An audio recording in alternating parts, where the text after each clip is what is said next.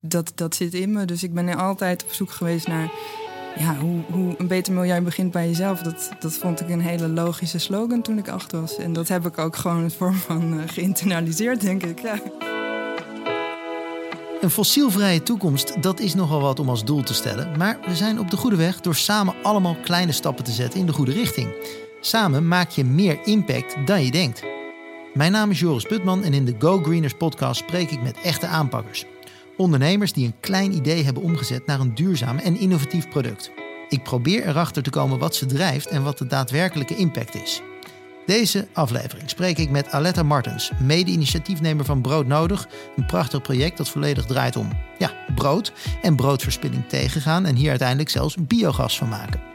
En ook de gast hier vandaag en ook volledig bezig met het omzetten van restproducten in groen gas is Robert van der Meij van Vattenval.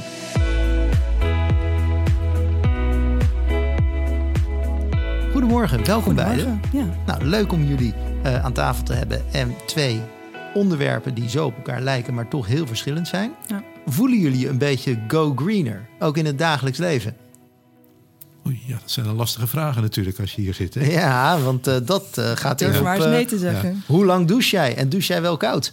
Oeh, er zijn twee kanten altijd aan een verhaal. Um, ik heb wel een uh, grondwarmtepomp bij mijn huis. Uh, die heb ik al tien jaar. Dus dat is er uh, wel een duurzaam apparaat. Zeg daar maar. maak je impact mee volgens jou?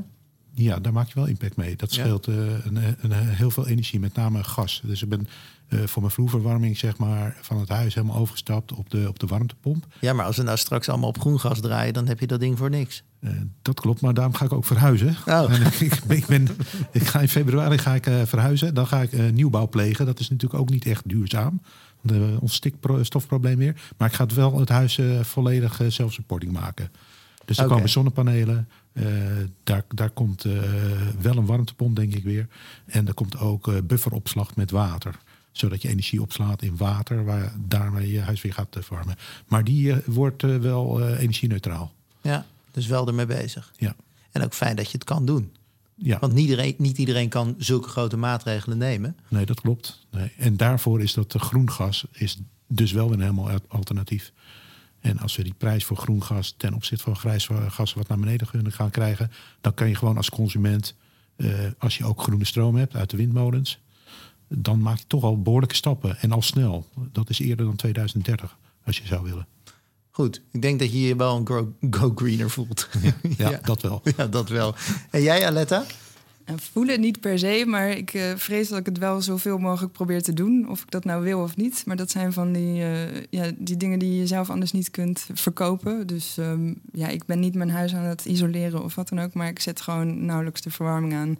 Mijn, uh, ja, ik word vaak voor gek verklaard. Ik doe gewoon een dikkere trui aan, weet je. Dat zijn kleine stapjes. Um, en het zit hem, denk ik, vooral in, uh, in, in hoe je zelf die dingen aanpakt. Dus doe bewust boodschappen, koop niet te veel. Tot en met neem je eigen zakje mee. Um, het gaat ook over de kleine dingetjes. En daar kan iedereen wat, uh, wat aan bijdragen.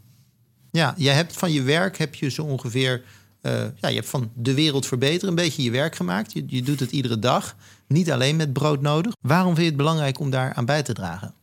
Waarom heb je je beroep zo ingericht? Ik denk dat ik persoonlijk, net zoals de mensen in mijn omgeving, gewoon niet anders kunnen. Dus het is, uh, het is gewoon iets wat je van binnen voelt en wat je, wat je drive is. En um, ja, ik, ik, dat, dat zit in me. Dus ik ben altijd op zoek geweest naar ja, hoe, hoe een beter milieu begint bij jezelf. Dat, dat vond ik een hele logische slogan toen ik acht was. En ja. dat heb ik ook gewoon een vorm van uh, geïnternaliseerd, denk ik. Ja, ja, ja, we hebben daar een woord voor bedacht, Go Greeners. Want ja. zo heet de podcast. exact, maar hoe zou je jouw eigen baan omschrijven? Wat, wat ben je?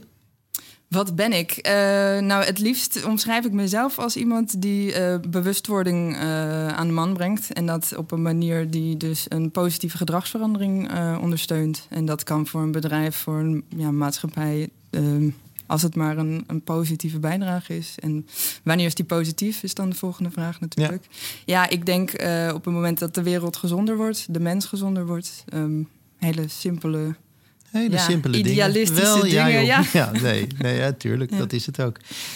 Een paar jaar geleden heb jij het initiatief Brood Nodig mede opgericht. Dat is nu een succes. Ja, ja dat is zeker. mooi. Ja. uh, wat kan je erover vertellen?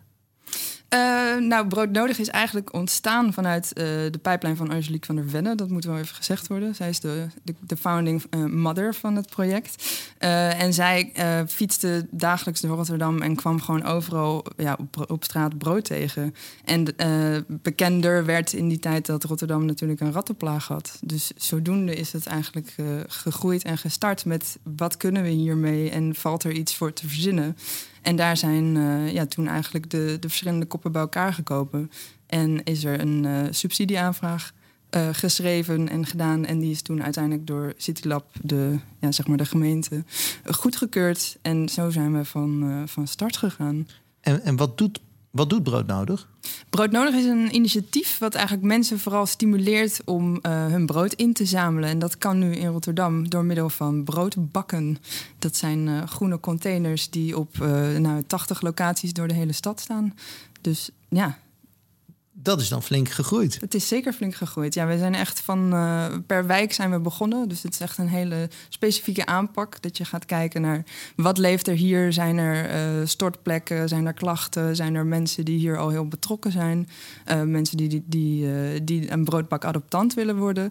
Waar ook weer bepaalde voorwaarden aan zitten. Dus het is een, het is een heel breed wijkgericht opgebouwd proces. En zodoende krijg je er steeds meer een soort van broodnodig ambassadeurs, enthousiastelingen die dan ook weer anderen kunnen aanspreken. En uh, zodoende wordt de wijk steeds schoner. En een schonere wijk geeft ook een uh, goed gevoel.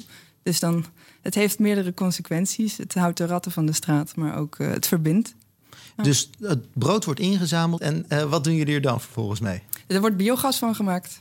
Dus het korte, het korte antwoord. Dus um, wat, er, wat ermee gebeurt is, op al die verschillende locaties wordt het ingezameld met een elektrisch autootje ja? tegenwoordig. En, uh, en dat wordt naar een grote biovergister gebracht. En daar uh, wordt biogas van gemaakt. Dat wordt uiteindelijk weer teruggeleverd via het net aan, uh, aan de regio. En waarom hebben jullie heel specifiek voor brood gekozen? Nou, eigenlijk omdat brood altijd in de top drie van voedselverspilling staat. Uh, en het dus een heel zichtbaar probleem is. Dus um, wat ik zei, mensen laten het ook vaak op straat achter. Met de beste bedoelingen van ik wil het teruggeven aan de aarde. Um, ja, en daardoor, daardoor ontstaat er dus een, een multi... Ja, problematiek in zoverre. En brood is een soort excellente Red Bull der vergisting, om maar zo te zeggen. dus uh, de bacteriën die, die in die vergisting te werk gaan, die vinden brood echt extra lekker. Er zit natuurlijk gist in brood. Dus die gaan daar harder uh, methaan van produceren. Mm, Oké. Okay. Um, en kan je iets zeggen over resultaten? Uh, want het is een succes. Dat betekent er zijn heel veel bakken in Rotterdam geplaatst. Ja. Uh, maar iets over hoeveel brood er nou is opgevangen of bespaard of hoeveel gas er is gemaakt? Uh, nou, ik kan in ieder geval zeggen dat uh, gemiddeld we ongeveer 3000 kilogram oud brood per week ophaalden. Uh, dus dat is echt wel flink wat. Als je bedenkt dat op één heel brood je een gaspit een uur open kan laten staan. Dus ja, gemiddeld mens kookt denk ik 20 minuutjes of zo. Dus 3000 dat... uur gaspitten. Uh, nee, één brood is een, ja, nou ja, per week. Ja, ja per week. Omzet, oh, ja, ja, precies. zeker. Ja. En uh, je zei haalden. Ja, nou Jullie ja. hebben het uit handen gegeven. We hebben het overgedragen aan de gemeente. Met veel trots. Um, ik ben echt een groot fan van de gemeente Rotterdam. Uh, met name omdat zij dus initiatieven als de onze omarmen. En, um, ja, en, en de mogelijkheden hebben gegeven om dit soort dingen neer te kunnen zetten. En inmiddels is het dus na 3,5 jaar was het gewoon geïmplementeerd. We hebben daar natuurlijk een hele strategie aan uh, vastgehangen. Maar die is inmiddels uh, ja, gewoon een soort van in de aderen van de stad opgenomen. En zodoende hebben zij het nu uh, overgenomen. Dus ik ben eigenlijk heel erg trots. Het is Ja, nu is gewoon een systeemverandering die uh, hopelijk blijvend is. Uiteindelijk wil je natuurlijk broodverspilling tegengaan en ook de bakken weer niet nodig hebben. Maar ja, dat is voor een later stadium. Als je het moet samenvatten, wat is volgens jou de kracht van het succes van brood nodig? Nou, allereerst dat wij voedselverspilling tegengaan, uh, overlast in de stad, door, doordat er dus brood en andere dingen achtergelaten worden in de publieke ruimte. Maar ook uh, het simpel dat je het in CO2 kunt meten. Dus het brood wat hergebruikt wordt, daar wordt biogas van opgewekt. En dat is een CO2-neutrale ja, alternatief voor bijvoorbeeld aardgas. En als je dat in cijfers wilt uitdrukken, dan kom je ongeveer, eh, ja, in de EU is de CO2-uitstoot uh, aan voedselverspilling ongeveer 170 megaton. En dat is bijna net zoveel als heel Nederland per jaar uitstoot. Dus ja, als je kijkt naar hoeveel impact uh, bijvoorbeeld broodverspilling daarin alleen al heeft. Dat is echt, uh, ja, we hebben 435.000 broden die per dag in Nederland weggegooid worden. Nou ja, als je bedenkt dat een brood dus een uur voor een gaspit uh, levert, dan, dan, dan, vind ik dat echt schrikbarende getallen. Ja. En grote impact. En een grote impact. Ja. Daarom, daarom ja. doen wij wat we doen. Robert, had jij ervan gehoord? Brood nodig? Uh, ik, ik heb er uh, wel van gehoord. Uh, alleen, ja, ik wist niet dat het zo'n succes was dat de gemeente dat al had overgenomen. Dus dat vind ik fantastisch om te horen. En ik vind het ook een geweldig lokaal initiatief. Want ja, we moeten met kleine stapjes groener worden. En dit is een van die kleine stapjes die daar fantastisch aan bijdraagt. En die ook verderop in Nederland nog te implementeren zou zijn. We blijven nog eventjes bij biogas. Sterker nog, daar gaan we helemaal niet van weg. Want Robert is er ook de hele dag mee bezig. ja. ja, bij ons uh, is het zo dat wij uh, bullen biogas, daar maken wij aardgas van.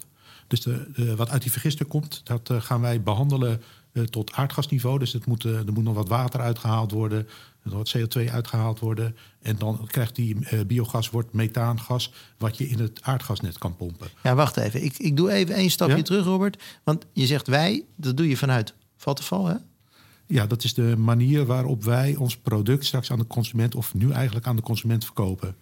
Dus wij eh, zeggen tegen de consument: uh, wij hebben groen gas. Ja. En dat is dus echt biogas, wat gemaakt is uit een vergister.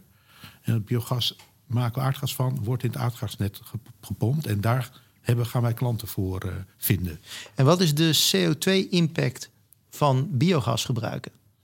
Ja, dat ligt aan de stof die je erin gooit in de, in de vergister. In principe is het dat het neutraal, uh, neutraal is. Maar vaak zie je dat je in het proces nog CO2 eruit haalt.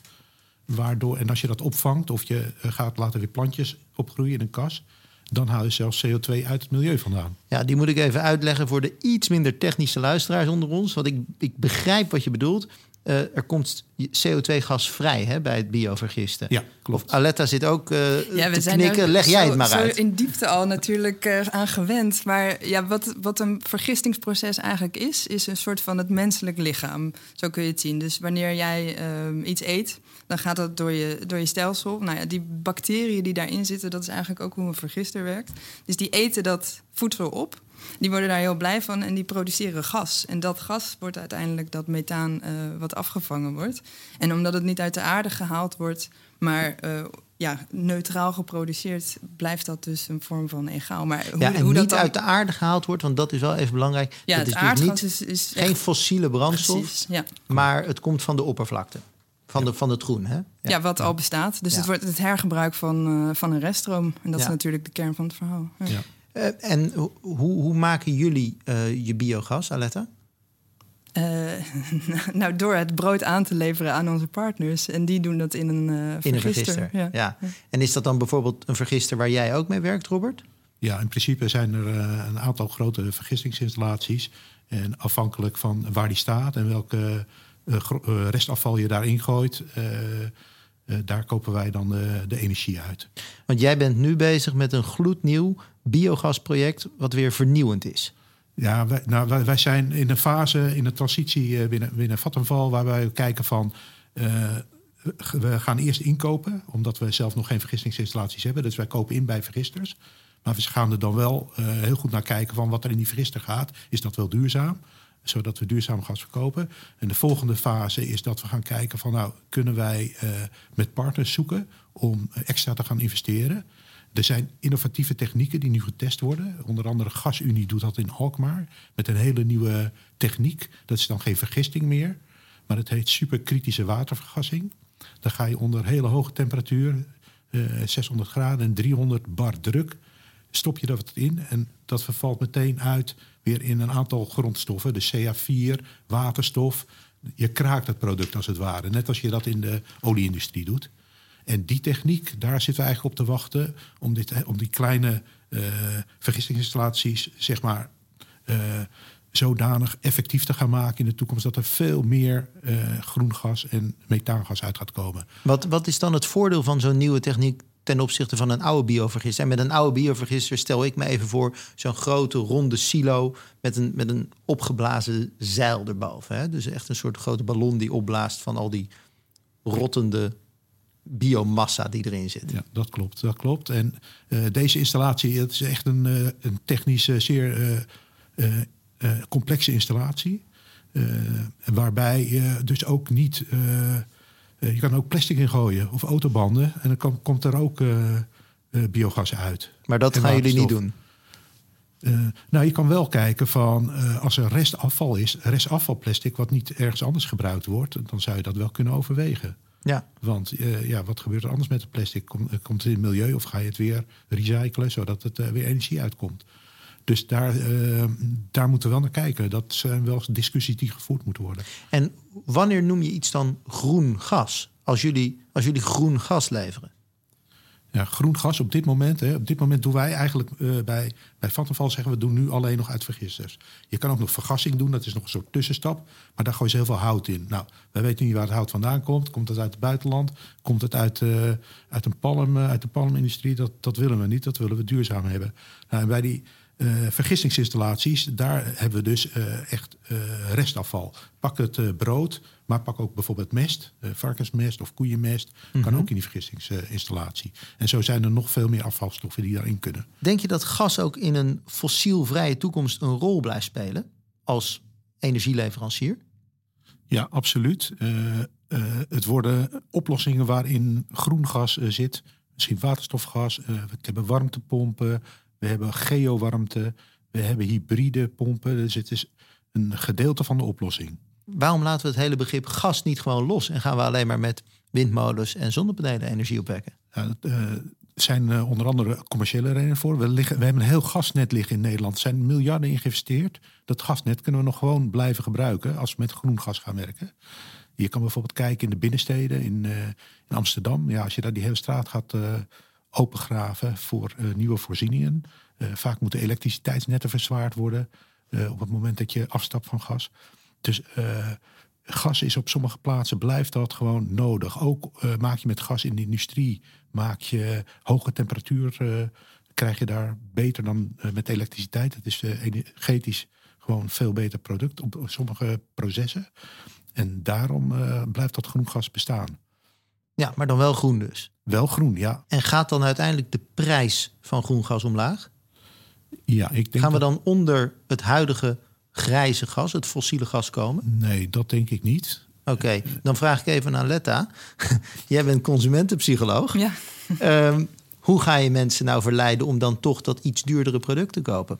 Ja, dat heeft er denk ik alles mee te maken met wat zijn de waarden om, uh, om dat groene gas te willen kopen. Dus um, dat, is altijd een beetje zoeken naar hoe haak je aan bij iemand. Um, en dat, dat gaat denk ik, bij de een zal dat gaan om ik wil een bijdrage leveren aan een beter milieu. Bij de ander zal het zijn uh, ik wil niet te veel geld betalen. Um, dus dat, ja, daar zal denk ik ook wel een klein consumentenonderzoekje voor moeten plaatsvinden. Nou, de grootste uitdaging lijkt mij, als ik het nu zo hoor, dat je gewoon heel veel mensen moet hebben ja. die besluiten, nou weet je wat, ik betaal wat meer. Um, ja, en ik, ik want, zie dat Want anders zie ik af. de techniek niet vooruitkomen als nee, ik het zo precies. hoor. Maar als je dat in een soort van als groter concern kunt aanbieden. Want ik weet toevallig dat volgens mij je ook een compensatie kan kopen bij Vattenfall voor 3 euro per maand of zo. Dat je in ieder geval al een kleine stap de goede richting ingaat. En ik denk dat, een klein stapje. Ja, het zijn altijd kleine stapjes. Dus het gaat over het, het langzaam mobiliseren, zodat je met z'n allen uiteindelijk toch in een beweging komt. En dat in vergelijking met een jaar of vier, vijf geleden is de wereld echt al heel anders aan het kijken naar duurzaamheid en Ja. energie. En, Maar die, eh, die compensatie is voor ons eigenlijk, eh, vinden wij dat eh, al een stapje terug. Wij willen al een stapje verder. Met dat groen gas gaan we ook een stapje terecht verder. ook, ja, zeker. Dus, dus dat, die compensatie die gaat er eigenlijk echt wel af, denk ik. Als we kijken naar prijzen, je moet ook kijken waar ga je het mee vergelijken. Op het moment dat er geen gas meer is, dan moet de consument ook beslissen van hoe ga ik dan aan mijn energie komen. En als je ziet, eh, bijvoorbeeld als je een warmtepomp moet nemen en je woont ergens midden in de stad en je moet gaan isoleren. En je moet eh, nieuwe pannen gaan kopen en eh, je moet je cv-installatie gaan aanpassen. En dan kun je een warmtepomp nemen. Ja, dan ben je nog veel meer kwijt. En ik denk ook wel dat de overheid zou ook nog wel ietsje kunnen sturen in die uh, meerprijs. Kijk, op het moment dat we zeggen, ja, groen gas, uh, daar gaan we geen 50% belasting op heffen, maar we gaan maar 40% belasting erop zetten. Dan ben je er bij wijze van spreken al. Ja. Hey, dank jullie wel. Um, interessant, inspirerend. Uh, dank voor jullie komst. Ja, graag gedaan. Graag gedaan. All right. Dit was hem, de derde aflevering van de Go Greeners podcast. Ben je benieuwd naar meer verhalen van Go Greeners die impact willen maken voor een fossielvrije toekomst? Kijk dan op vattenfall.nl/impact. Tot de volgende keer.